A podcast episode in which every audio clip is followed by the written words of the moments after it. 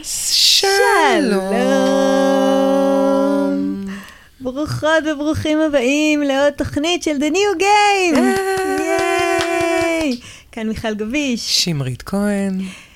ואנחנו מאוד שמחות שהצטרפתם אלינו. ממש. ושנה טובה אנחנו. כן. הראשון 21. אני בטוחה שהרבה אנשים ציפו לך 21. וכתבו לך כזה. בואי נראה מה תביא, מה זה המשפט הזה? כזה, נראה אותך. כן. בואי תוכיחי לי. כן, כאילו אנחנו לא יוצרים אותך, את יוצרת אותנו. אז בואי נראה מה יהיה 2021. כן, אז אנחנו פה כדי לתת כלים לראות איך אנחנו היוצרים. כן. של כל מה שקורה לנו בחיים. אז והיום יש לנו... אני חושבת כרגיל תוכנית מרתק. ממש. אנחנו פה בתעופה עצמית. כן. אנחנו, כן, חלק מהתוכנית זה גם להגיד אם אין אני לי מי לי. ממש. ותעופו על עצמכם. תעופו ובכיף. כן, לא. אנחנו היום הולכים לגעת בנושא מאוד מאוד מעניין, מאוד מאוד חשוב, הוא גם מאוד ברוח התקופה, וגם אנחנו הולכות קצת... לפוגג אותו, קצת לדבר עליו בזוויות הפוכות, והנושא שלנו היום יהיה נושא של הנפרדות.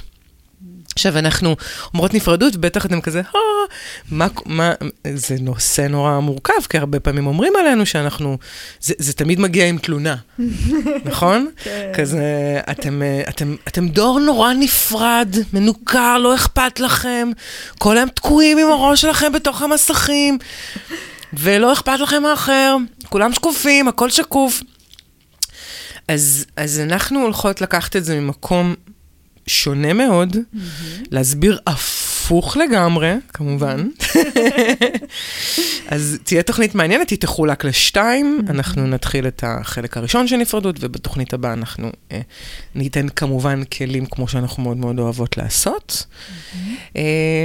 אז וגם כיף, כי הרבה זמן לא הקלטנו, אז כיף ממש שאנחנו ככה חוזרות. למרות שהקלטנו כאילו מיליון תוכניות פשוט גנוזות. אנחנו מאוד מאוד משתדלות ככה לנתח ולדייק ולפענח את זה בצורה שהיא מאוד מאוד תהיה ככה כלילה ונינוחה להבין אותה. אז נפרדות? נפרדות. אז איך אפשר לדבר על בעצם נפרדות מבלי לדבר על... מערכות היחסים שלנו. שבעצם אם אנחנו מסתכלות על זה, כל מה שאנחנו עוסקים בו, ולא משנה באיזה תחום, אם אני הורה, או אם אני לומדת, או אם אני עובדת, או אם אני במפגשים, אני כל הזמן מתעסקת במערכות היחסים שלי. כאילו, הדבר שאותו אני משנת את הדברים שאני מבינה בעולם הזה, בא לידי ביטוי במערכות היחסים שלי. עכשיו, איך הן נראות מערכות היחסים? בואו נדבר קצת על זה, כי גם כמובן שהכל הוא מערכת יחסים, הכל, הטבע יש בו מערכות יחסים, אנחנו כל הזמן מתקשרים אחד עם השני, יש כל הזמן בעצם... העברת מידע בינינו לבין עצמים במרחב שלנו, לבין יצורים במרחב שלנו. אבל איך, בוא נדבר תכלס, איך נראות מערכות היחסים שלנו? מגוונות. אני חושבת שגם אנחנו חוות, וגם בטח בסיפורי האנשים שאנחנו פוגשים אותם, ועושים איתם דרך משותפת, אנחנו רואים ש... מערכות יחסים, אני חושבת שהרבה מכיל בהם זה הנושא הזה של פשרה. שכאילו אי אפשר לקבל רק מה שאני רוצה, וצריך לראות הצד השני ממקום של צריך, וצריך להתפשר, וצריך...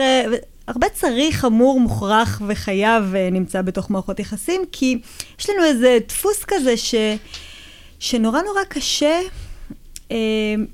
כאילו אנחנו נורא רוצים הרמוניה במערכת היחסים. בכל מחיר. והרבה פעמים זה בדיוק, זה יהיה בכל מחיר, אפילו אם אני, נו, אז אני אעבד קצת את עצמי, אז אני אוריד קצת את הראש, אז נו, מה זה משנה לי? והרציונליזציות חוגגות חופשי, שלא נדבר על הדחקות, הכחשות, כל מנגנוני ההגנה באים, נחלצים לעזרתנו, ממש. ברגעים האלה שבהם אנחנו כל כך, קשה לנו לראות את ה... בן זוג, או את הבוס בעבודה, או את הקולגה, או את החברה, או את ה... you name it, את הכלב, בטח את הילד, מתוסכל, או קשה, או לא מרוצה. ממש. ואנחנו פשוט מופעלים מזה מאוד, וזה כל כך כל כך גורם לנו לרצות את ההרמוניה הפיקטיבית, או אולי את השקט התעשייתי, איך שנבחר לקרוא לו. ממש. וזה באמת עד הכפתור הבא, כן? זה הרי מחזיק מעמד 2.5 בערך. אבל כל פעם אנחנו חושבים שיצרנו שקט. נכון, נכון. גם זאת השליה שאנחנו נאחזים בה. זה ממש נדמה, ובואי קצת נפרק את זה, כן? כי זה באמת, כאילו, יש כל כך הרבה... אנחנו כל כך כל הזמן... בסוג של המתנה, כאילו יראו את זה שאנחנו עשינו כל כך הרבה ויתורים, אני התעליתי, את יודעת, אפילו ההתעלות, כאילו, ההתעלות, זה חתיכת ריצוי אכזרי ביותר, כאילו. זה רציונליזציה שלה ביוקר. ממש, ממש, זה ישר הלכתי לרמה הגבוהה. כן. אמא שלי כל זאת אומרת לי, תתעלי. כאילו, עצם הבקשה הזאת, ובכלל, עצם זה שאני בכלל חושבת על עצמי שאני צריכה להתעלות, זה כבר כאילו, מה רע באיפה שאני נמצאת? למה אני צריכה להתעלות? כאילו, למה אני לא יכולה לקבל את המצב? כמו שהוא, אני לא יכולה, כי אני בעצם, אם אני נמשארת במצב כמו שהוא, אני עדה לחוסר ההסכמה. וכל פעם שמישהו, בדיוק אמרת את זה מדהים, שכאילו מפעילים בנו את הטריגרים האלה, אבל שמישהו לא מרוצה, זה משבש את כל המערכת, מה קורה כשאני לא מרוצה? מה קורה שאני חווה חוסר הסכמה? כאילו, עם מנגנון, שאני יודעת היטב, כי אני יודעת את הכל. ואני באה עם איזשהו מערכת כזאת, של ציפיות ושל הבנת מציאות, ושכאילו אני הכל ברור אצלי ומוגדר אצלי ומתוכנן ויושב היטב היטב, ואז מישהו בא ולא מסכים איתי. בוא נראה. איזה קשה זה. ממש. כי באותו הרגע שלא מסכימים איתי, לא משנה אם אני בת... זאת אומרת, לא משנה אם זה היה עם הבוס, כמו שאת אומרת, או עם הבן זוג, או הבת זוג שלי, או הילד שלי. ברגע שלא מסכימים איתי, אני בכלל לא מבוגר. אני ילד, אני ילדה. זה נכון, כי בעצם הילדה הזאת, אם תשימי לב, נכון, הרבה פעמים אנחנו מסתכלים על זה בטח בפוליטיקה, אבל גם אנחנו לא צריכים ללכת רחוק, אפשר לשיח בפייסבוק ולכל המקומות, שבהם אנחנו כל הזמן אומרים, מה זה גנון? והתשובה היא כן. כן. זה גנון. כן. כי אנחנו מבינים שבעצם כל המקומות שלא קיבלו ביטוי בלאורך שנות חיי, הם נתקעו. אין דבר כזה שהם לא יסכימו לגדול, כי הרי בסוף החלקים שבהם אני הרגשתי חוסר אונים, חוסר ביטוי, תחושה של פחד נורא גדולה, כל דבר שגרם לי לשתוק, ששם בעצם זה מוקדים שאנחנו שם רואים את הטראומה. כי טראומה זה לא קושי. יש אנשים שחווים קושי והם לא בטראומה ממנו. ויש אנשים שחווים לכאורה משהו שהוא כאילו קושי קטן עבור אחרים, אבל בשבילם זה קושי ענק, כל עוד הם לא הצליחו להיות הם. ולהביא את עצמם לידי ביטוי, ובתור ילדים קרה לנו המון פעמים שנכנסנו למצב של טראומה. אנחנו שתקנו מלא, ועכשיו אנחנו גדולים יותר, אבל כל החלקים שבהם לא מסכימים איתי, שיש לי את המקומות שזה פתאום פוגש בי, את המקומות של פעם, אז המקום האחרון שהתפתח הוא זה שמדבר, והוא מדבר באמת הרבה פעמים, זה לא אפילו בני 4, זה הרבה פעמים הרבה פחות. כן. והמקום הזה שבו אנחנו כל הזמן עם הרצון החברתי של בואי תתעלי, בואי עזבי אותך, בואי נתקדם, בואי, פשוט בואי. תרחמיני עליה, תביני אותה. כן, נו, זה המצב, ככה היא יכולה להיות, ופשוט את תורידי ראש. או היא לא יכולה, את יודעת, לא, היא בכלל לא מסוגלת, זה לא... כן, עזבי אותה, עזבי. את יותר טובה. בדיוק. את פשוט תביני ותתעלי, וכמו שזה. ואז יצא מצב שאנחנו שוב משתיקים את הילדה. ממש. שוב משתיקים אותה, ולא נותנים לה ביטוי, כמו שגם אז לא נתנו לה ביטוי, אז פעם ההורים לא נתנו לה, והיום אנחנו לא נותנות לה. ואז היא פשוט... נתקעת, היא שוב נתקעת, והיא שוב רוצה להתבטא, וכל פעם מחדש היא רוצה להתבטא, וכל פעם מחדש סתמים לה את הפה, ואנחנו, זה לופ שכל עוד אנחנו ממשיכים לפעול ככה, אנחנו לא נזכה לריפוי. ממש, אנחנו גם, אגב, זה ממש ממש ממש יפה מה שאת אמרת, אבל אנחנו גם, לא רק שלא נזכה לריפוי, הדפוס הזה, הוא משכלל את עצמו בקטע, כאילו הוא יכול לבוא מכל כך הרבה מקומות, מתוחכמים, אבל זה עדיין יהיה אותו דפוס, כי אנחנו שוכחים שנכון שאנחנו חיים במרחב שהוא ליניארי כביכול, מה שמפתח אותנו, מה שמתקדם או לא מתקדם, זה החוויה שלנו. כאילו, או שהחוויה שלי תקועה באיזשהו מקום מסוים, או שהיא מתקדמת, או שאני יכולה להיות גדולה, נראית גדולה לפחות. אפילו חוגגת 60 או 70. ממש. אבל בדיוק, אבל ברגע שאני אתבונן, או שאני אתמודד עם חוסר שליטה, או חוסר ודאות, או חוסר הסכמה, החוויה הזו היא זאת שתדבר מגרוני, והיא באמת תהיה חוויה ילדית או נערית, שהיא לא מפותחת והיא לא יושבת אצלי, שהיא פשוט כמו איזו אנרגיה שמשחקת לי בגוף, מחכה לצאת החוצה, ברגע שיש לה איזשהו פתח, ועדיין היא לא התבססה לה, היא לא התיישבה לה. וזה כל כך לוקח אותנו למקום כזה שבעצם, כי אם אנחנו מסתכלים על העבר ואנחנו רואים איך, אנחנו מדברות על זה המון, על העברה בין דורית, ואנחנו בעצם רואים שמעולם לא חינכו אותנו להיות עצמאים. כאילו, אומרים לנו, טוב, את צריכה שיהיה לך בית, ואת צריכה שיהיה לך... עבודה של גדולים, ובית של גדולים, ומערכת יחסים של גדולים, ותתחתני ותעשי וכזה, כל מיני כאלה של גדולים, ותעשי תואר של גדולים, ואולי שני תארים של גדולים, כאילו, ותהי כזה של גדולים, אבל שוב, ברגע שאני נתקלת בקושי שהוא לא יושב על התכנונים המעשיים שלי, כאילו, איך פיזית בדברים הולכים להסתדר לי בארציות הזו, אני בום, יוצא משהו שהוא לא תואם את כל הדברים האלה של הגדולים שיש לי, כי אנחנו לא מקבלים אנחנו לא מחונכים לעצמאות רוחנית, לעצמאות רוחית רגשית, שזה דבר שונה לחלוטין. בדיוק, בדיוק. זה ממש, אם אנחנו נחשוב על עצמנו ממש כילדים, אנחנו נראה שאיך באמת התייחסנו לרגשות. איך באמת, הרי כשאנחנו נולדנו, בדיוק מה שאת אומרת, היה לנו תמונה ברורה, וקצת שקרו לנו, בוא נדע על האמת. קצת.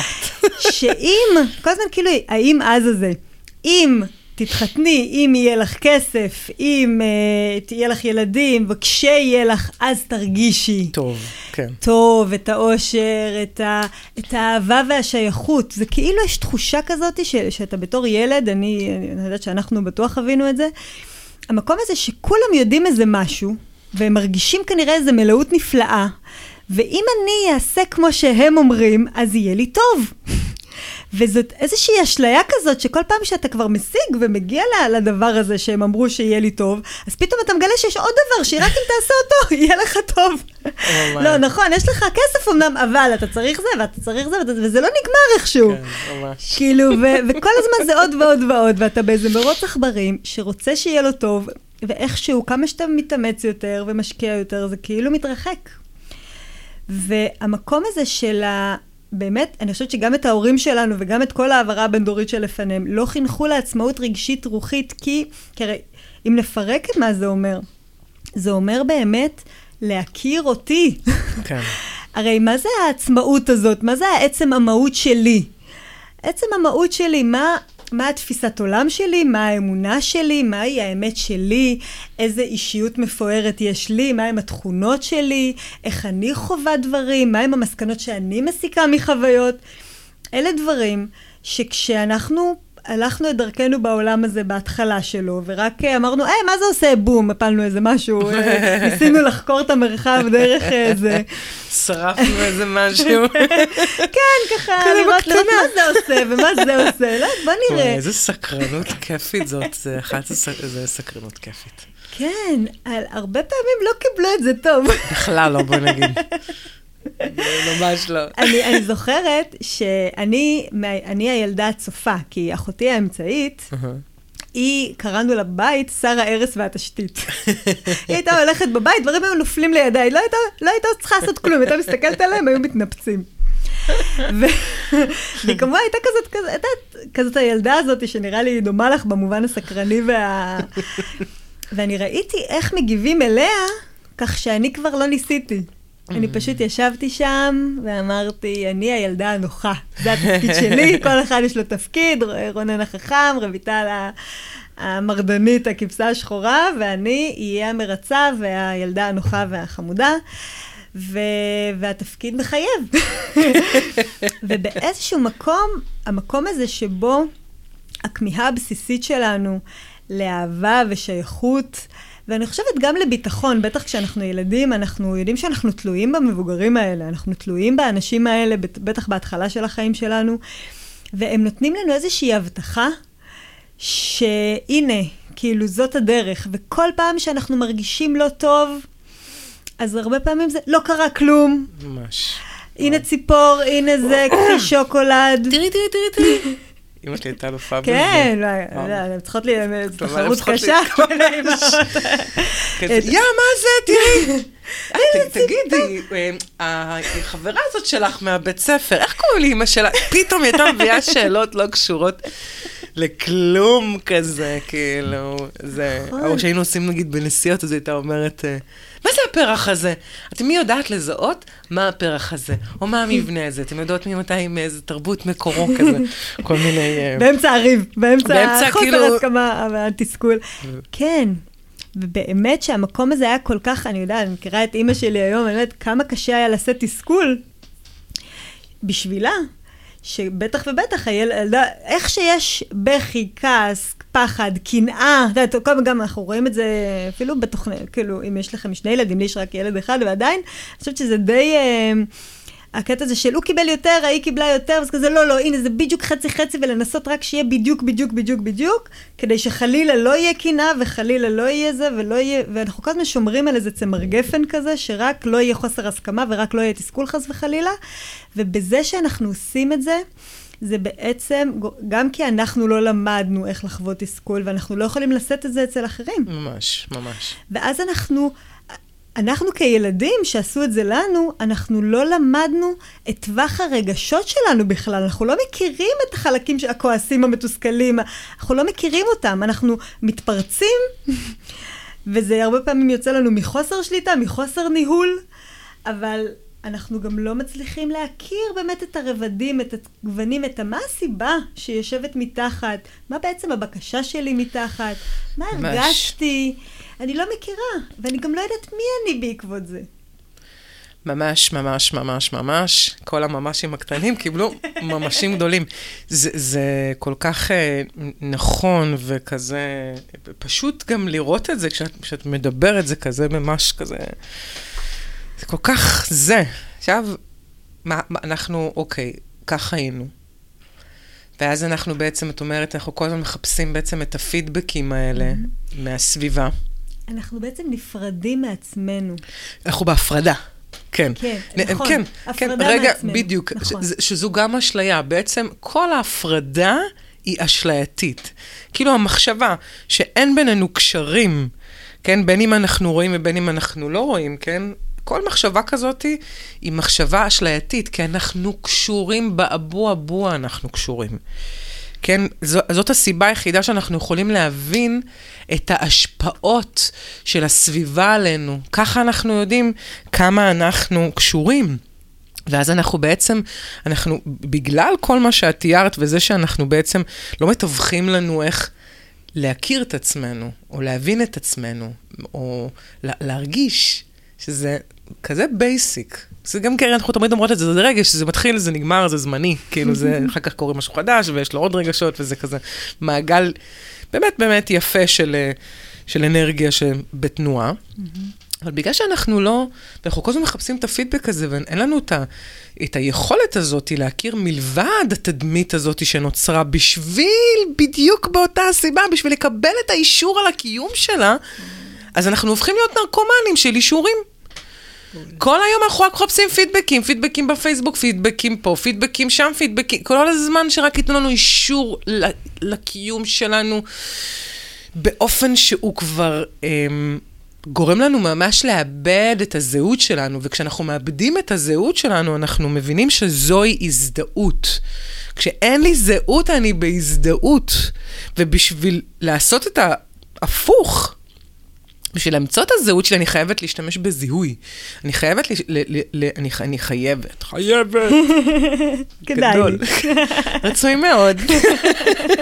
שאם את רוצה למצוא את הזהות שלך, אז השתמשינה בזיהוי. אני אומרת את זה כי הטמפרמנט שלי הוא כל כך מודלק בדברים האלה.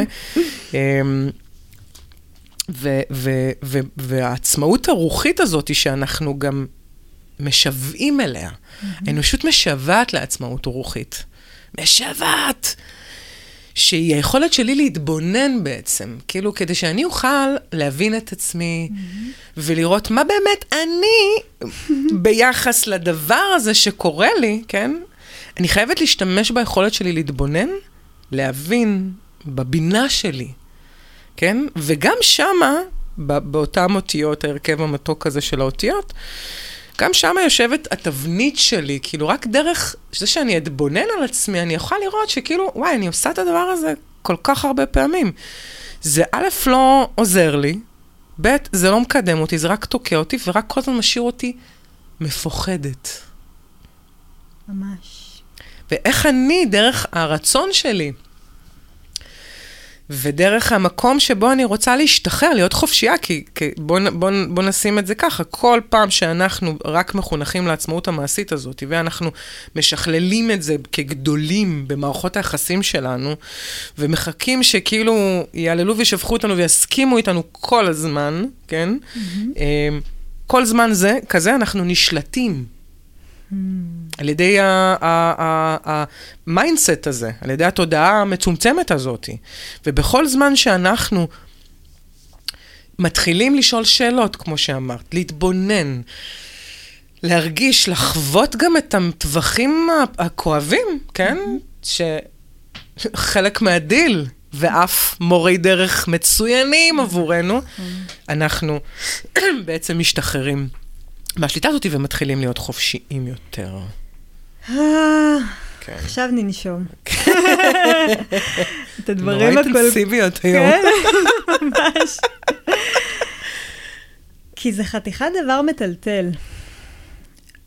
כי בעצם, כמו כשאנחנו קטנים, ואנחנו מרגישים שאנחנו לא יודעים, ולכן אנחנו לומדים את הבחוץ שלנו, מסגלים את מה שהבחוץ מבקש, וכל הזמן האישורים הם הדלק, שאני בדרך הנכונה. אז גם היום כמבוגרים, לא משנה באיזה גיל, אנחנו עושים עם השכלולי שכלולים, אבל אותו מנגנון פשוט, שהוא רק סתם מסתבך בתחכום שלו, אבל אם נקלף אותו, הוא אותו מנגנון אותו פשוט. דבר. שבעצם רוצה את האהבה והשייכות, חושב ומרגיש שהוא לא יודע את הדרך, שאני לא יודעת. מישהו אחר יודע עליי יותר טוב ממני, אני לא יודעת. איך, למה שאני יודע? אני הרי אף פעם לא בדקתי, אני לא מכירה אותי, אני כל הזמן הייתי עסוקה בלרצות ולהיות תגובתית לסביבה, של מה יש, בוא נראה איך אני אגיב.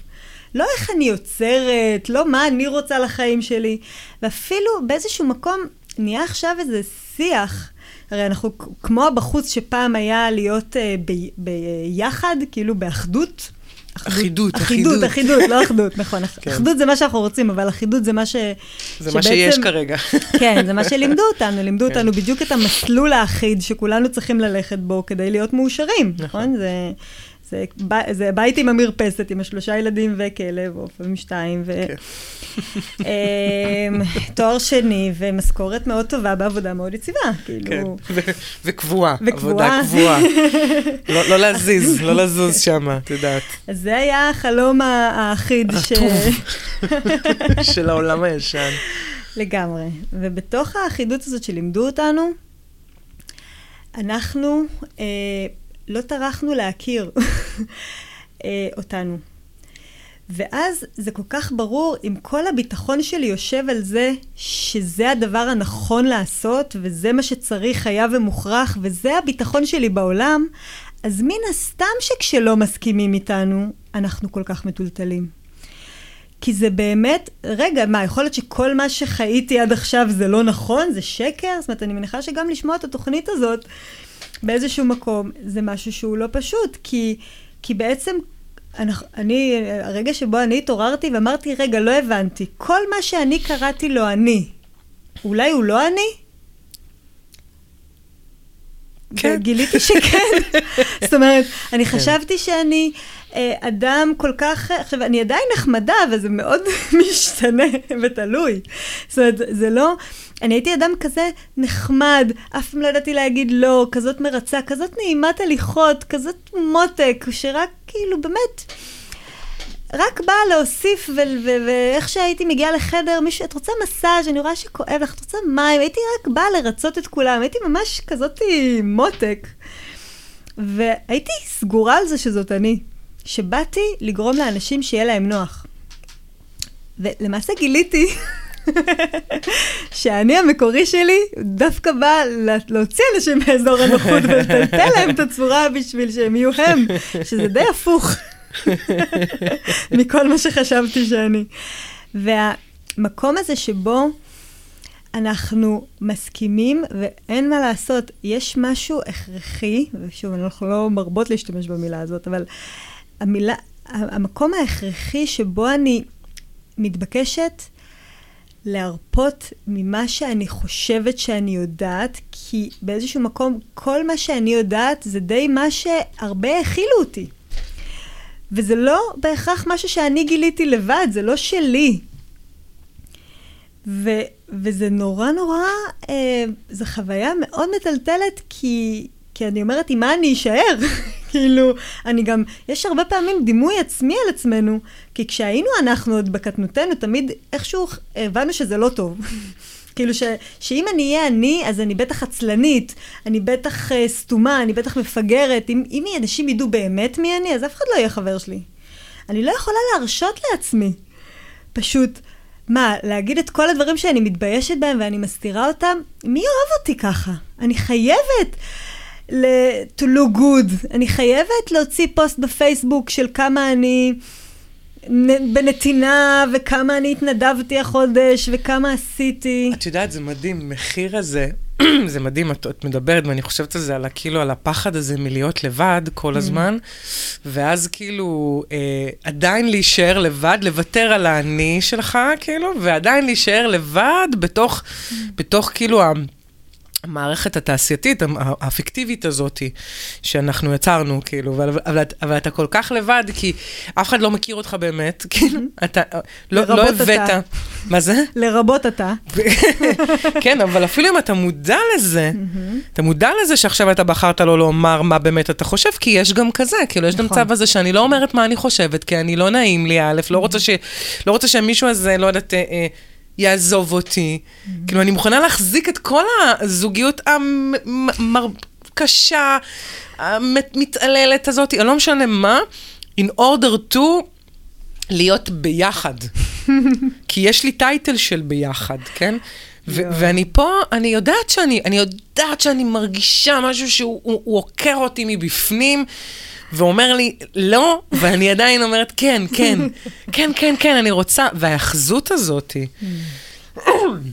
הוא הפחד הזה מלסיים דברים, מלעצור אותם, הפשרות הבלתי נדלות, שהן מבזבזות לנו ים ים של אנרגיה.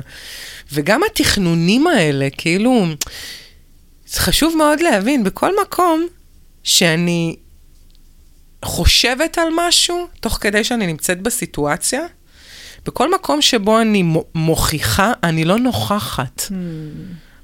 וכל עוד לא נכחתי, אז מה אני יכולה לדעת על עצמי? אני עדיין הדפוס שלי, אני עדיין האוטומט שלי. וכדי שאני אוכל להיות נוכחת, זה... אני חייבת לשחרר את ההוכחה, את הדבר הזה שאני רוצה להשיג משהו, כי משחקי השליטה אומרים דבר כזה. מישהו תמיד חייב שילדות תהיה לילונך, צריך להיות שיהיה שולט וצריך שיהיה נשלט. עכשיו אנחנו בואו בני אדם, בואו נודה על האמת. נשלטים אנחנו לא כל כך אוהבים להיות. אז אנחנו כל הזמן רוצים להשליט את הדרך שלנו. ואנחנו עושים את זה במגוון דרכים. יש את השלוש המפורסמות. השכלול הזה של משחקי השליטה, שהם בעצם הקורבן, התוקף והמציל, שאנחנו משתמשים בהם בשביל לחוש, כאילו, לחוש שאנחנו on top of things, אנחנו יודעים הכל, אנחנו מבינים, יודעים, בכל מצב יש ידיעה, כאילו, כמובן פיקטיבית ומוגבלת, אבל זאת עדיין נחשבת כידיעה, ובכל מקום אנחנו רוצים שישימו לנו לב. בכל מקום אנחנו מחפשים, בכל כזה, מלכה לי המילה, בכל כזה סקשן זו מילה טובה. אנחנו רוצים שישימו לנו לב, ואנחנו עושים את זה בשביל שיאהבו אותנו, יקבלו אותנו להרגיש הכי אהובים וכן הלאה וכן הלאה. ממש. הקטע הזה שבאמת הכאב הכי גדול זה לא רואים אותי. ואז שיש את השאלה הזאת, את רואה את עצמך? לא. אז איך יראו אותך? זאת אומרת, מה זה לראות אותי גם? לדעת מה אני מרגישה, מה אני חושבת על זה, מה אני רוצה, וגם איך להביע את זה, שזה סקשן נפרד, אחרי שאני יודעת, אז גם איך אני אגיד לה, ואיך אני אגיד לו, ואיך אני אשא בתוצאות של הלאה. ממש. זה עולם שלם, ואם אני לוקחת אותי כמובן מאליו, אז אני אראה את זה גם במראה. ממש. אז הם יראו אותי כמובן מאליו, ולא יראו אותי, יראו פשוט את הפונקציה, את הפרסונה שלי, ולא... את הפונקציה שאני מגלמת, כן. נכון. ואמרת נורא יפה את משולש הדרמה. כן. בוא נלך אליו קצת, בוא נדבר עליו. ובוא נלך אליו, כי הוא מודל מרתק ששמרית הכירה לי. ובאמת אני... המקום הזה שמה שמשותף לו זה שהכל, כמו ששמרית אמרה, זה כן רצון לשלוט, אבל זה נעשה בצורות כל כך שונות ומגוונות, שזה נראה הפוך, אבל זה למעשה אותו דבר. ממש, זה רק נגיד בגדול, שזה שכלול של מנגנוני ההישרדות הבסיסית, שפשוט, זה כמו שאמרנו, שהם השתדרגו, ובואו נראה איך הם נראים, כי מבחינתנו התרבות, תרבות המוצר שאנחנו חיים בה, היא מאוד מקדשת. גם את התוקף וגם את הקורבן וגם את השולט, כאילו, גם, זאת אומרת, כל הדבר הזה, וגם את הנשלט, אבל כאילו, זה תרבות שהיא אפס מנהיגות, כן? אפס אחריות אישית, וזה באמת מנגנונים שהיום אנחנו יכולים לראות אותם כל כך, ואנחנו גם מתגאים בהם. אז אנחנו הולכות קצת... כן, שוחטים קצת פרות. מה זה שוחטות? כי זה כמו ה-fight, flight, freeze, נכון? זה המנגנונים שהבסיסים של ההישרדות של כל החיות, והנה אנחנו חיות בני האדם, שכללנו את זה לתוקף קורבן מציל. ממש. אוקיי, אז עם מה אנחנו מתחילות? בואי נתחיל עם המציל, קל לפרק את המציל. כן, המציל הוא דווקא המקום שלקח לי רגע או שניים, אנחנו מקליטות איזה 4 תוכניות על זה, ושמרית כל פעם מחדדת לי עוד נקודה, אז... את רוצה שנתחיל מהקורבן? ונבנה את זה? בואי נלך מהקורבן. קורבן. קורבן זה קהל הצעות יותר. כן. אז הקורבן הוא בעצם ישתמש, השימוש שלו יהיה כזה הרבה בוא נתחיל מזה שהוא מאמין שהוא לא יכול. זה הכל פועל כמובן לרעתו. העולם רע. נגדו. באופן אישי. כן, הכל אישי נגדו. למה שונאים אותי? כן. למה רק לי? כן, למה רק לי זה קורה? תשתתו, זה ממש... זו תוכנית משותפת, מיכל. תגידי. הוא חלש, הוא שברירי, הוא בעיקר לא מסוגל, כולם יכולים להציל אותו, והוא כל הזמן נכנע לתוקפנים, הוא משוכנע, לאגרסורים, הוא משוכנע שהם צודקים, הוא תמיד בעמדת הנחיתות, שעוד דבר שאני אעשה כוכבית, פתח סוגריים מתה על זה, עוד דבר שמתפרק בתקופה המדהימה הזאת, שבאה עלינו לטובה, זה הנחיתות ועליונות. אנחנו גם נדבר עליהם עכשיו, אבל רק שנדע שגם זה משחקי שליטה, קורבנות וכן הלאה. והקורבן לרוב הוא ישתמש במיניפולציות, וגם הרבה מהפאסיב אגרסיב יהיה גם של הקורבן. כן. לא התכוונתי, סליחה, לא התכוונתי. אוי, אני מתנצלת, אבל לא התכוונתי, אני לא רציתי שיהיה לך רע. אוי, אוי, כזה. כן.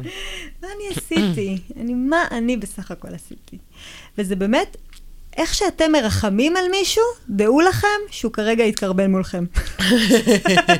והרבה פעמים זה לא נראה, הרבה פעמים זה בא גם כמחמאה, איך את מצליחה לעשות, ואיך אני רוצה ואני לא מצליחה, ואיך שאת מרגישה שאת ברחמת, הנה, היא ממש, כרגע קיבלת קורבנות מול העיניים. כי הקורבן, המטרה שלו זה להפעיל רחמים אצל הצד השני, וככה הוא מגייס אותו לטובתו, בדיוק. וככה הוא למעשה שולט עליו. בגלל זה זה שליטה, הוא השולט, זה הכוח שבחולשה, בסוף הוא מסובב את כל הסיטואציה על האצבע הקטנה שלו, כי הוא הכי מסכן בחדר, אז בואו נתייחס אליו עכשיו. יפה. כולם שיעזבו את עצמם, בואו אליי. יפה. מדהים.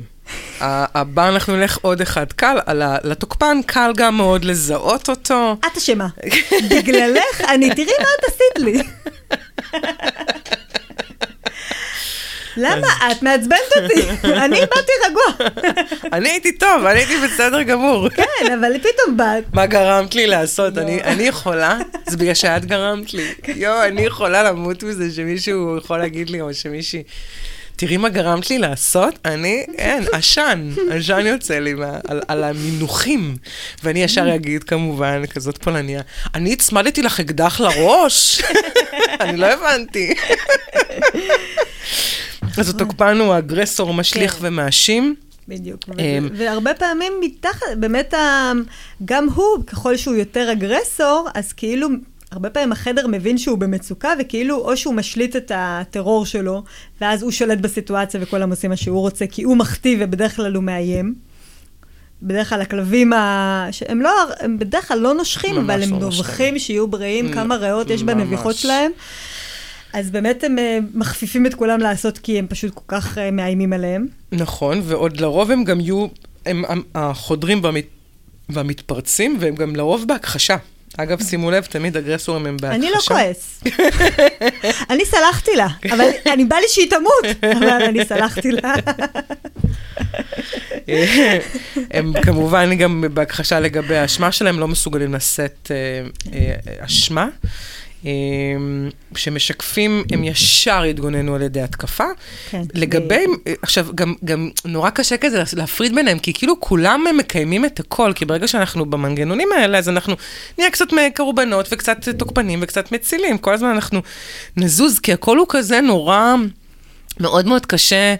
זה הכל שליטה. בדיוק, זה הכל, בדיוק. זה יכול להיות כל כך הרבה, זה יכול להיות שלושתם ביחד, וזה יכול להיות, בגלל זה זה משולש כזה, בשביל לצאת ממנו זה כבר סיפור אחר, התוכנית השנייה.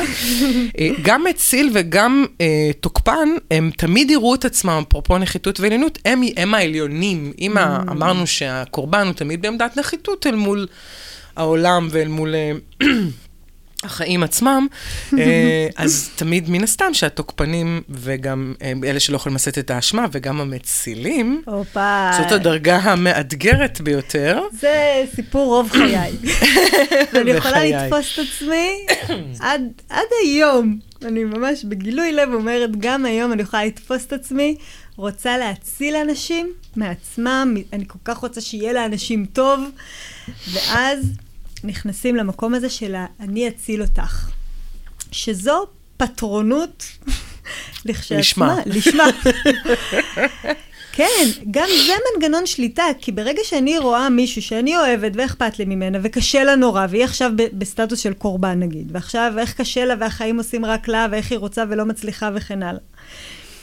ואז אני רוצה להציל אותה, כי גם כי לי קשה לשאת את זה. ואני בעצם מזדהה איתה. כאילו, אני מזדהה, זאת אומרת שעכשיו הרגשות שלה והכאב שלה הופך להיות לשלי. זה עכשיו שלי. המטרה שלי זה שיהיה לה טוב. ואז אני בעצם מתחילה להיות בעצם קורבן של קורבן, ואז אני מביאה את הכלים שיש ברשותי, אז אני אקשיב ואני אחבק ואני אעשה את כל מה שלדעתי יציל אותה. ואז כשהיא נגיד, רחמנה ליצלן, לא לוקחת את זה ומוצלת. איך את מעיזה? אז אני הופכת להיות גם קורבן וגם תוקף. אני כאילו, חוצפנית? למה את לא... כי זה קשה, זה פשוט קשה לשאת את זה, שאני לא הצלחתי.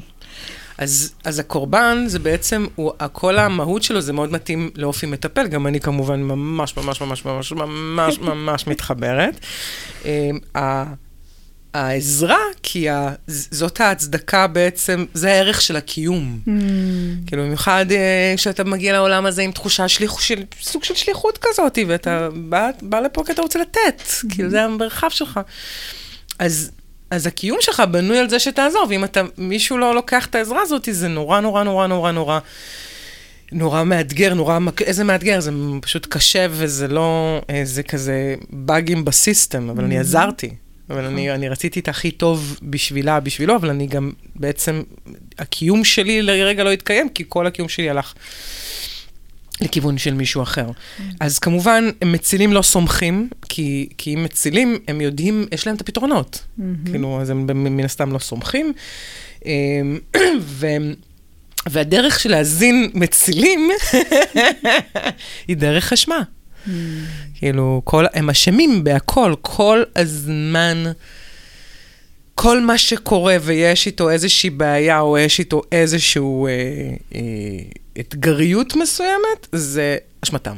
אני גדלתי בבית שאני הייתי מאוד, הטמפרמנט שלי היה מאוד מאוד ככה קופצני. כאילו אהבתי, היה לי כזה הרבה מאוד מה להגיד, והרבה מאוד מה להוציא, ואני נחשב, והייתי חובה את הכל במאוד עוצמות מאוד מאוד גדולות. ראו 3 תוכניות, 2 תוכניות אחורה, תבינו למה. וכל הזמן היו משקפים לי שאני... שזה בגללי, זאת אומרת שיש בעיות בבית, או שהחוויה הזאת שאני מביאה, היא יוצרת דיסהרמוניה. אני כל הזמן באופן גורף יוצרת דיסהרמוניה. אני גדלתי בתפיסה של הכבשה השחורה, אבל איפה? המפלצת מלוך נס כזה. כאילו, הכבשה השחורה פגשה את לוך נס כזה, לא, זה היברידיות, משהו קשה. לא יודעת, אולי אפילו סרטים של מדע בדיוני יותר יתאימו. וכל דבר שקרה במרחב, אני הרגשתי שאני אשמה. אני אשמה הזינה אותי עד לפני אולי 4 שנים, כאילו. זה היה הכוח נשימה שלי, כאילו. אני אשמה בהכל, ואני, מה זה התברגתי על המצילה? מהרבה סיבות שלא ידעתי איך אפילו לתמלל אותם, אבל ידעתי שאני רוצה לעזור, ושאני באה לפה לעולם הזה, כי אני, יש לי מה לתת, אבל זה, כשזה בא בד בבד עם זה שאת כל הזמן אשמה בדיסהרמוניה או בשקט התעשייתי שהבית מנסה לייצר. זה פרה מפריעה לו. בדיוק. אנחנו לא חתמנו על עובדת כמוך. כל העובדים שלנו הם חרוצים מרצים. ועובדים בפס הייצור כל כך טוב, ואילו את מתחכמת. אז כן. ולקחתי את התפקיד הזה באופן פוף, גורף, זה היה ממש... וזה קטע שאפילו אם כבר לא היה את האנשים שהאשימו, אולי זה התחיל כבר ככה. לא היה צריך. כבר לא צריך. היה לי אותי. זה כבר רואים על הרצפה אשמה? אני אקח את זה. זה אחריות שלא לקחו, תביא לפה. זה כנראה, אני אקח על זה את האחריות. והאחריות, במובן שמתבלבל עם אשמה, כי זה אחריות היא בכלל לא זה, ויש 2 תוכניות על אחריות, זה לא זה, כן. אבל לקחת אשמה, זה באמת אחד מהדברים שכמו שאת אומרת, מטלטלים אותי כל כך, שאז אני חייבת לשלוט. כי הרי השליטה היא בשביל, הרי כל הדברים שאנחנו עושים, והם בסך הכל לא משרתים אותנו, כמו אשמה, כמו כל מה שאנחנו מתארים עכשיו על מנגנוני השליטה, בין אם זה קורבנות מציל ותוקף, כל הדברים האלה למעשה הם תרגומים פשוט לא מוצלחים לרצון, הכמיהה הבסיסית של האני שלנו לביטחון. כן. עכשיו, חום ואהבה. וחום ואהבה, חום ואהבה. אנחנו רצינו את זה, ובגלל שכשאנחנו מתערערים עם האשמה, אז אנחנו מיד הולכים שוב למקומות המוכרים לנו, שזה לשלוט, לנסות להשלילה הפיקטיבית הזאת. לשלוט, בדיוק. גם קודם כל בואו נבין את זה, ונפתח שם הרבה חמלה כלפי הילדים, כלפי כולנו, כן? אנחנו לא יודעים אחרת. כן. אנחנו תמיד עושים הכי טוב שאנחנו יכולים, גם כל הכעס השיפוטי הזה, אני לא מבינה אותו, כי אני אומרת, אם ידעת, אם יכלת אחרת, לא היית עושה? ברור שהיית עושה. לא יכלת, אשכרה, אין תיווך, נקודה. גם עוד מעט נדבר על זה, שכל השפה שלנו, היא כל כך תבולה בקורבנות שליטה הזו, כאילו שאנחנו אפילו לא מדברים באופן כזה, שהוא מפרה, או משתף פעולה, חלילה. אז קצת חמלה, אין, לא, זה מה יש, זה מה היה, זה מה היה. קצת אהבה לא תזיק. וקטעתי אותה, חצית לומר משהו? לא, להפך, אני קטעתי אותה. אז אני לא יודעת מה, כן, תגיד. אני חושבת שאני רוצה להתחבר בדיוק למה שאת אומרת, על זה שהשפה שלנו תבולה כבר בדבר הזה, כי כמו שאמרנו, מנגנונים של fight, flight, freeze, שזה המנגנון הזה שאמרנו שהשתכלל, הוא בעצם תוצאה של תקיפה. כאילו, אני תוקפת בחזרה, או מתגוננת, או קופת, כשאני מרגישה מותקפת. אני לא עושה את זה סתם. ועכשיו אנחנו רוצות קצת לפרק איך אנחנו מדברים ביומיום, וקוראים לזה ביקורת, שם כללי ביקורת, ועכשיו נפרק לזה טעים אימא, בשביל רגע להראות כמה אנחנו באמת מתקיפים את עצמנו, מתקיפים אחד את השני, מותקפים כל הזמן מבחוץ. מותקפים ומתקיפים. אבל רגע, גם להגיד את זה שנייה, החוויה הזאת היא הראשונה שלא נתנו לנו ביטוי, ובעצם הייתה השתלטות על המרחב הרוחי רגשי שלנו, היא גם הייתה פלישה, היא גם הייתה חדירה לא רצונית, והשכלול הזה והשחזור שאנחנו עושים, תסמכו גם על המנגנונים שלכם, אני לא סתם מראים לכם שיש את הדבר הזה, זה שאנחנו פשוט רצים להשתמש גם באותם כלים, זה לא אומר אנחנו לא חווים תקיפה, זה מקום שלנו ללמוד לסמוך על עצמנו, כי גם אז חשנו את זה, אבל היינו הרבה יותר מוגבלים, כי היינו תלויים, עכשיו אנחנו כבר לא תלויים. אז זה מנגנון בריא, המנגנון שמזהה שלא נעים לי במרחב, המנגנון שמזהה שמישהו פלש לי לגבול במרחב, המנגנון שמזהה שמישהו שואב אותי, זה מנגנון בריא, תנו לו מקום. כן. אז אוקיי. סופר חשוב. כן, חשוב מאוד להזכיר את זה. מאוד מאוד מאוד. נכון. אז זו שפה. אז ביקורת. איך את לא יודעת לקבל ביקורת? כן. אני יוצאת לך ביקורת בונה. את לא יודעת. אני לא רוצה לדעת לקבל ביקורת. בוא נפרק רגע את המונח ביקורת, ונפריד אותו שנייה מבקרה. כן. בסדר? כי למעשה ביקורת היא לא לקבל אותי כמו שאני כרגע. בקרה בעצם מפרידה אותי מהמעשה שעשיתי כרגע. נגיד עכשיו. שהם לא מגדירים אותי המעשים שלי. בדיוק, אני עכשיו תליתי תמונה, או הכניתי בצורה עקומה. אוקיי, בבקרה, וואלה, התמונה הזאת, את יכולה לקחת אותה טיפה ימינה, התמונה טיפה עקומה, אפשר לעשות אותה, אולי נשים אותה בקיר אחר, אולי נתלה אותה ישר יותר. בסדר, אפשר לדבר על התמונה, אין בעיה. בביקורת, אני עקומה. כן. אני עקומה. לא משנה מה לא יקרה, כן. כן, אני עקומה, לא התמונה שתליתי כרגע היא יצאה עקום. ולמעשה, יש דיון שלהם, האם המעשים שלי מגדירים אותי או לא? הם לא. והם לא. זאת אומרת, אני הרבה פעמים אומרת, יש משהו כשאני עושה מעשה מסוים, ואני מתמלאת אור ואושר, ואני מרגישה שהתבטאתי דרך המעשה הזה עכשיו, אז אפשר בהחלט לגזור ממנו משהו על ההיכרות שלי איתי. נכון. כשאנחנו נדבר על זה בתוכנית השנייה, אל תתפתי. טוב, אני לא אתפתה, אני לא אציל, סליחה, בסדר. אוקיי, אז אנחנו עכשיו בביקורת שהיא לא מקבלת אותנו, ועכשיו בואו נראה איך הביקורת הזאת באה לידי ביטוי במלא מלא צורות.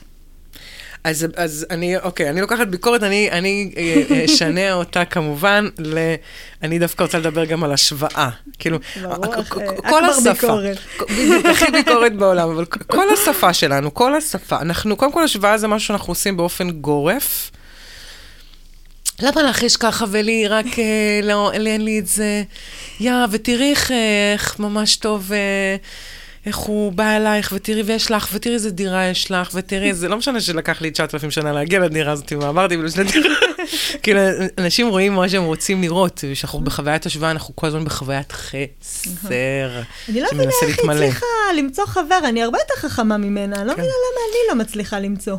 רק אני לא מצליחה. כל החברות שכבר נשואות, ורק אני לא מצליחה למצוא זוגיות.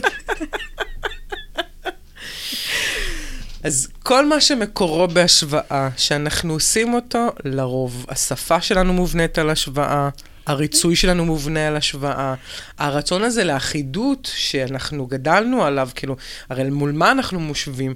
מול איזשהו אידיאל קר כזה, זה גם אידיאל מאוד קר, כי באמת אין אותו. כאילו, זה באמת איזושהי מחשבה שהיא גם לא הגיונית, כאילו, זה א-נורמה, כאילו, זה, סליחה, זה כאילו נורמה, אבל זה ממש א-נורמה, כי הנורמה היא מורכבת ממגוון, ודווקא פה במקרה זה אחדות מאוד מחזקת אותנו, כאילו, רגע, במקרה הזה אנחנו שואפים לאחדות, שמגוון בא מאוד מאוד מחזק אותנו, ומאוד תורם לנו, וכשאנחנו כל הזמן בהשוואה, אז אנחנו כל הזמן רוצים להיות כמו אחד כמו השני, ואז איך אני יכולה בעצם לקבל השראה, או להבין, לתת מקום לייחוד שלי, או לפונקציונליות שאני יותר טובה בה, ויותר... הנה, כבר היותר טובה. ממי? ממה? אני. נכון. אז רגע, אז אני ממש... אז אני אסביר, כאילו, כי הרי אני, בגלל שאני כל הזמן בתחרות ובהשוואה, אז אנחנו בעצם... מסכנים את עצמנו, אנחנו כל הזמן עובדים נגד הזרם הטבעי שלנו, נגד הריתמוס הטבעי, נגד הקצב, נגד כל הדברים שהם טבעיים לנו.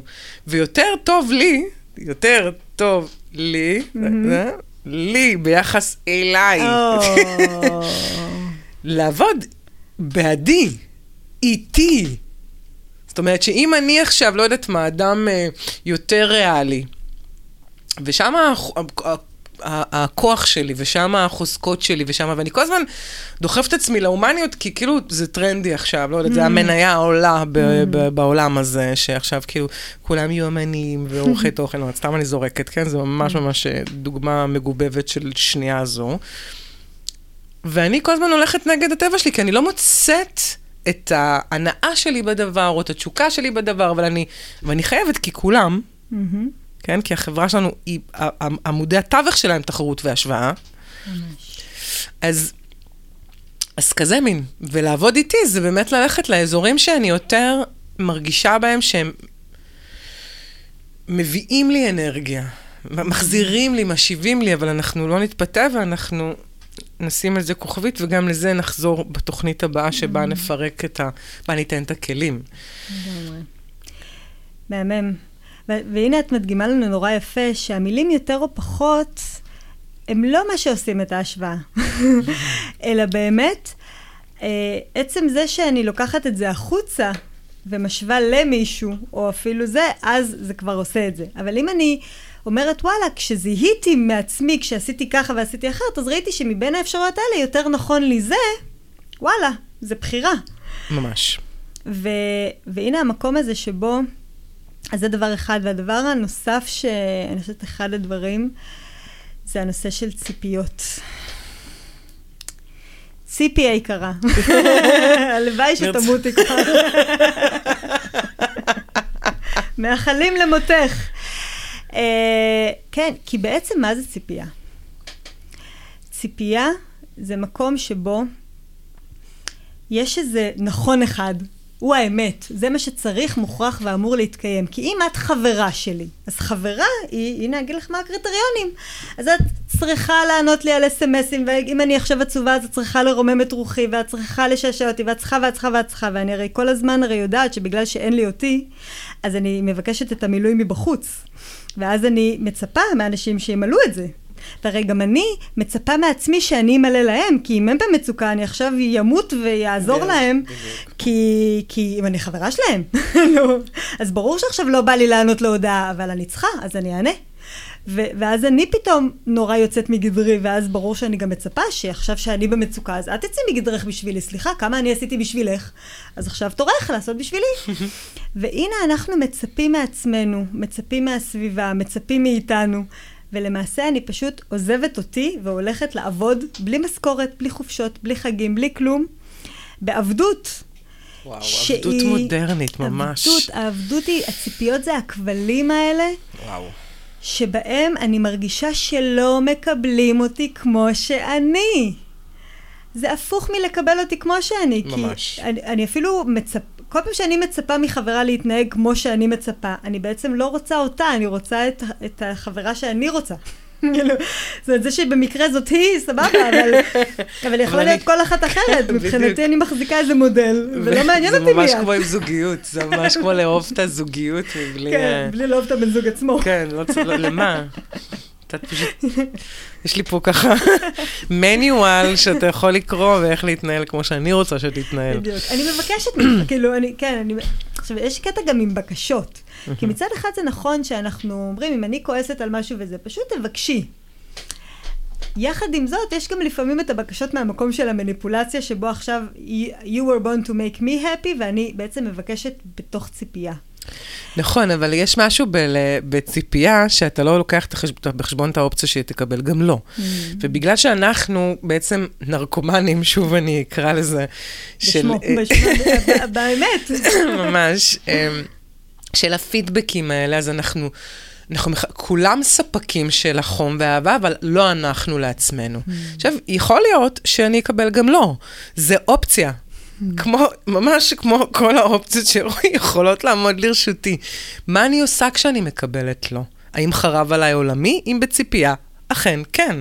האם לא בציפייה, האם באמת מתוך הבאה של הכוונה, הבקשה, הרצון, המחשבה או הרגש שלי, אז אני גם אדע איך אני הולכת לאופציה גמישה יותר, לאופציית ביניים, כי אני כבר חוויתי את התסכול שבאפשרות שזה לא יקרה בדרך הזו שאני חושבת ומצפה שהיא תקרה. אז זה מאוד מאוד חשוב, זה משהו נגיד לא יכול להתקיים בציפייה. בציפייה זה שליטה הכי הכי מובהקת בעולם של פנטזיה. אגב, כל משהו בפנטזיה הוא גם, זה ציפייה. ביקורת או whatever, זה... אנחנו הרבה פעמים משאירים את עצמנו לציפייה שלנו ומתאכזבים מעצמנו. בדיוק. וכל זה נעשה. משלבים את ממש, וכל זה נעשה בראש. כל זה נעשה בכלל בראש באיזשהו מימד, עוד לפני שהוא בכלל מומש, לפני שבכלל בדקנו, לפני בכלל שראינו. אנחנו לא בהתנסות, אנחנו בהוכחה, אנחנו כל הזמן בריתמוס הזה של המיינד, כאילו, של כאילו מלחמות כאלה, שבכלל מישהו בא, ואנחנו גם לא רואים את היופי, בטח לא של עצמנו, אבל גם לא של מי שעומד מולנו. מחירה של ההזדהות, הכה קשה הזאת. ועכשיו, ההבנה הזאת שאנחנו זקוקים לנפרדות, זקוקים, ממש חובה עלינו להיות בנפרדות. מה? כן, כאילו בא לי להגיד... הקדמתי? לא להגיד. אוקיי. מה זה נפרדות? אני מרגישה שאולי אנחנו עוד נבעד טיפה בעוד ביקורת, ואנחנו נחכה ואנחנו נשאיר אתכם בתסכול. אוקיי, אז אוקיי. של חוסר, וגם אני מתפתה. נכון, את גם אני ממש כל רגע מתפתה, אני כזה, אוקיי, עכשיו זה הכי שלי. בוא נראה עוד כמה חרה לנו ככה להיות בהזדהות ובאין אני. אוקיי, אוקיי. לא כזה כיף, אבל סתם זה. מסימפיתי פרטי. אוקיי. דעות. פורנו אבל. פורנו שליטה וקורבנות. כן, ממש. דעה. דעה זה משהו. תקשיבי מה לדעתי את צריכה לעשות. שדעת, אפילו בתור מטפלת, כשנחשפתי לזה, נגיד, מה זאת אומרת? מה, לא להגיד את דעתי? כאילו, גם מה עושים אחרת? את יודעת, כאילו, איך הרגשתם? ובאמת התחברו למקום של החישה שלכם, של התחושה, כמו שאמרת קודם, האם זה נעים לי או לא נעים לי? כשאומרים לכם, מה לדעתכם, דעה עליכם, או דעה על מה אתם צריכים, אמורים, חייבים וכדאי לכם לעשות. כי באמת יש פה משהו שהוא מאוד פטרוני מהצד השני. וגם כשאתם עושים את זה לאחרים, אתם תופסים עליהם תחת, כאילו שאתם יודעים יותר טוב מה הם עליהם. ואפילו אם הבן אדם במצוקה, ואפילו אם הוא ביקש, ואפילו אם הוא כל דבר. אז יש הבדל נורא גדול בין דעה לבין עצה. ממש. כי אם אני אומרת, וואלה, אם ביקשת ממני, אז תקשיבי, אני מכירה את הדרך, ועשיתי כך וכך וכך. וואלה, תלכי בה, לא תלכי בה, רוצה תקחי, לא רוצה אל תקחי, בכיף. זה לא קשור אליי, זה שלך כבר. לעומת דעה שיש בה גם את האלמנט של אני לא מקבלת אותך כמו שאת, ואני מיד עוד פעם רוצה להציל אותך, אז אני עכשיו נותנת לך דעה שאת כאילו, גם אני רוצה שתשתמשי בה ושיהיה לך טוב כבר. כן, ביקרתי לך את הצורה בקיצור. כן, וגם המקום הזה של אכפתיות. כן, אבל אכפת לי ממך. כן, כל כך אכפת, כאילו הדאגת יתר הזאת. נתינת יתר, וואי, וואי, זה אחד הקשים. זה אחד הקשים לי. אני מכירה אותה טוב מאוד. מישהי שהכרתי בחיי והיינו ביחד איזו תקופה, והיא הייתה, היה לה ממש, היא הייתה לוקה בתסמין הזה של נתינת יתר, והיא הייתה כזה באמת נותנת בצורה לא הגיונית, כאילו היינו כזה ממש מעט ביחד, היה לי יום הולדת, היא קנתה לי מתנה, מה זה...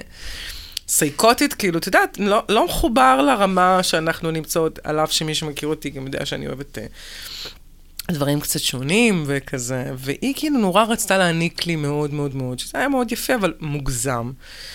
וכל הזמן התקשורת שלה הייתה הדרך בעצם הנתינה הזאת, היא החומרית כל הזמן, והמון מזה והמון מזה וזה, וכאילו... ואת בטוחה, ואת פה, וכן, כן, כן, כן, כן, בטח, בטח, בטח, כאילו, בטח, מאהבה גדולה, בטח, בטח, בטח, בטח. ולימים, זה מה זה בא עם חשבון, עם ריבית. מה את לא ראית? כמה אני נתתי לך? כמה אני עשיתי בשבילך?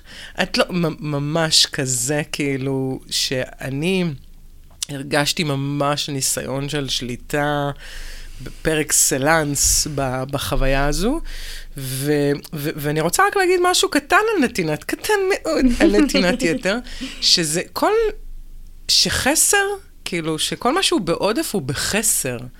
נתינת יתר זה בחסר, זה אומר שהיא נתנה משהו יותר ממה שהיא יכלה לתת.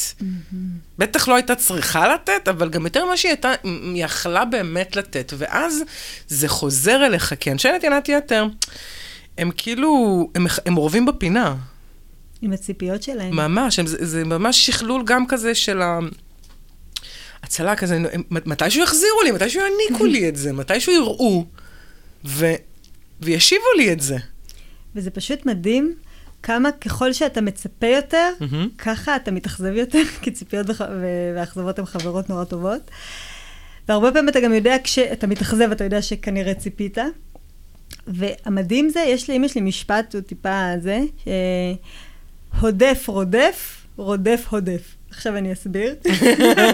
כדאי.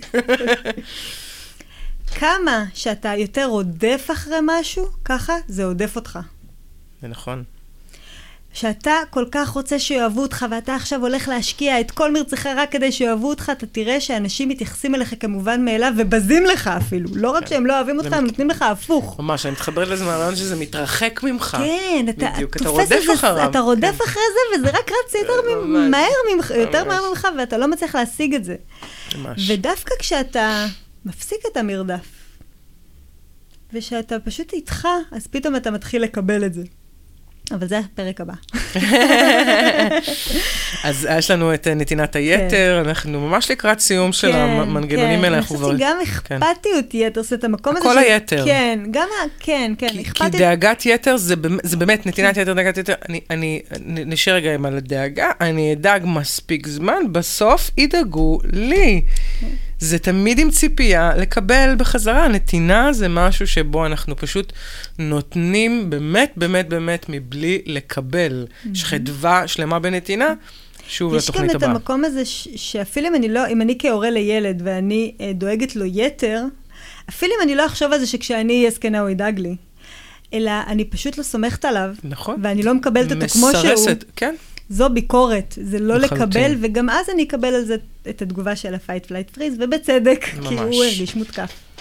נכון, וגם כל הנקמה למשל, זה קורבן שמקרבן, כאילו אני אעשה לו, תראי, אני אעשה לו, הוא יעשה לי, אני אעשה לו, וכל ההשלכות, השמות, נראה לי שזה מאוד ברור. כן. ריצוי, שזה, זה מאוד קשה להפריד ביניהם, שתבינו, כל הדבר הזה, הרחמים, העליונות, הנחיתות, הציפייה, השוואה, הביקורת, הבושה, זה דברים שהם שזורים אחד בשני, הם קשורים כולם אחד, איכשהו, כאילו גילדת חושך, היא, כאילו הם, מה זה מחוב... נגיד, הם מאוחדים. נגיד, זה אחדות. כאילו, סתם. זה התמזגות היסטרית, ערבוביזציה היסטרית בטירוף. ריצוי, אנחנו, אני חושבת שכל האלמנטים האלה, הם בסופו של דבר, שכלולים של מנגנון מרצה, שכל הזמן לא מרוצה, ובעצם כל הזמן נמצא בתירוצים.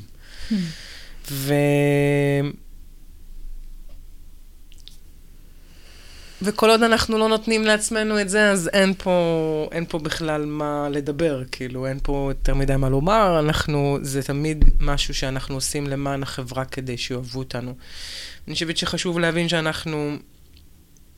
זה נאמר אפילו עם טיפת כאב קלה, כאילו, כי אנחנו באמת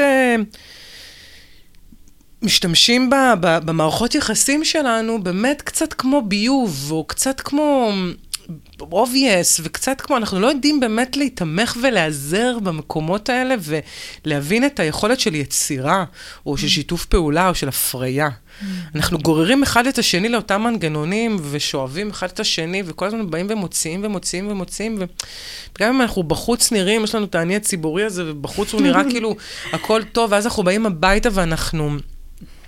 חרה לנו, ואנחנו מוצאים את הכל בבית, זה בסה.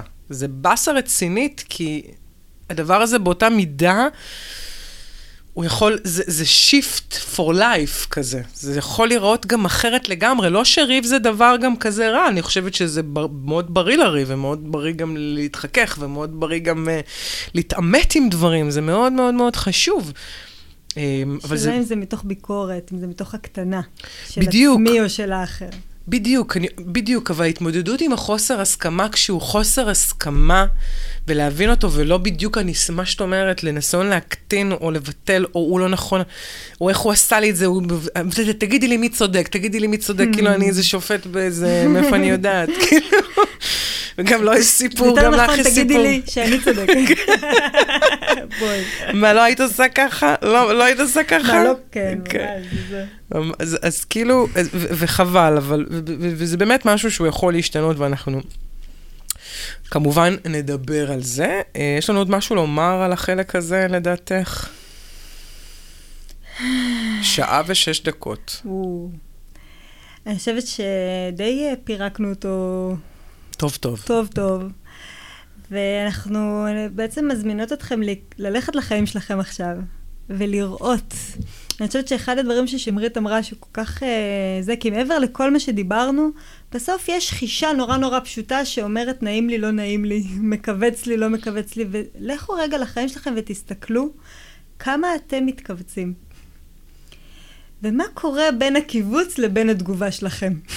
איך אתם מגיבים? האם אתם מורידי הראש? האם אתם המתקיפי חזרה? האם אתם ישר רק רוצים להציל ורק שיהיה הרמוניה והכל יהיה בסדר?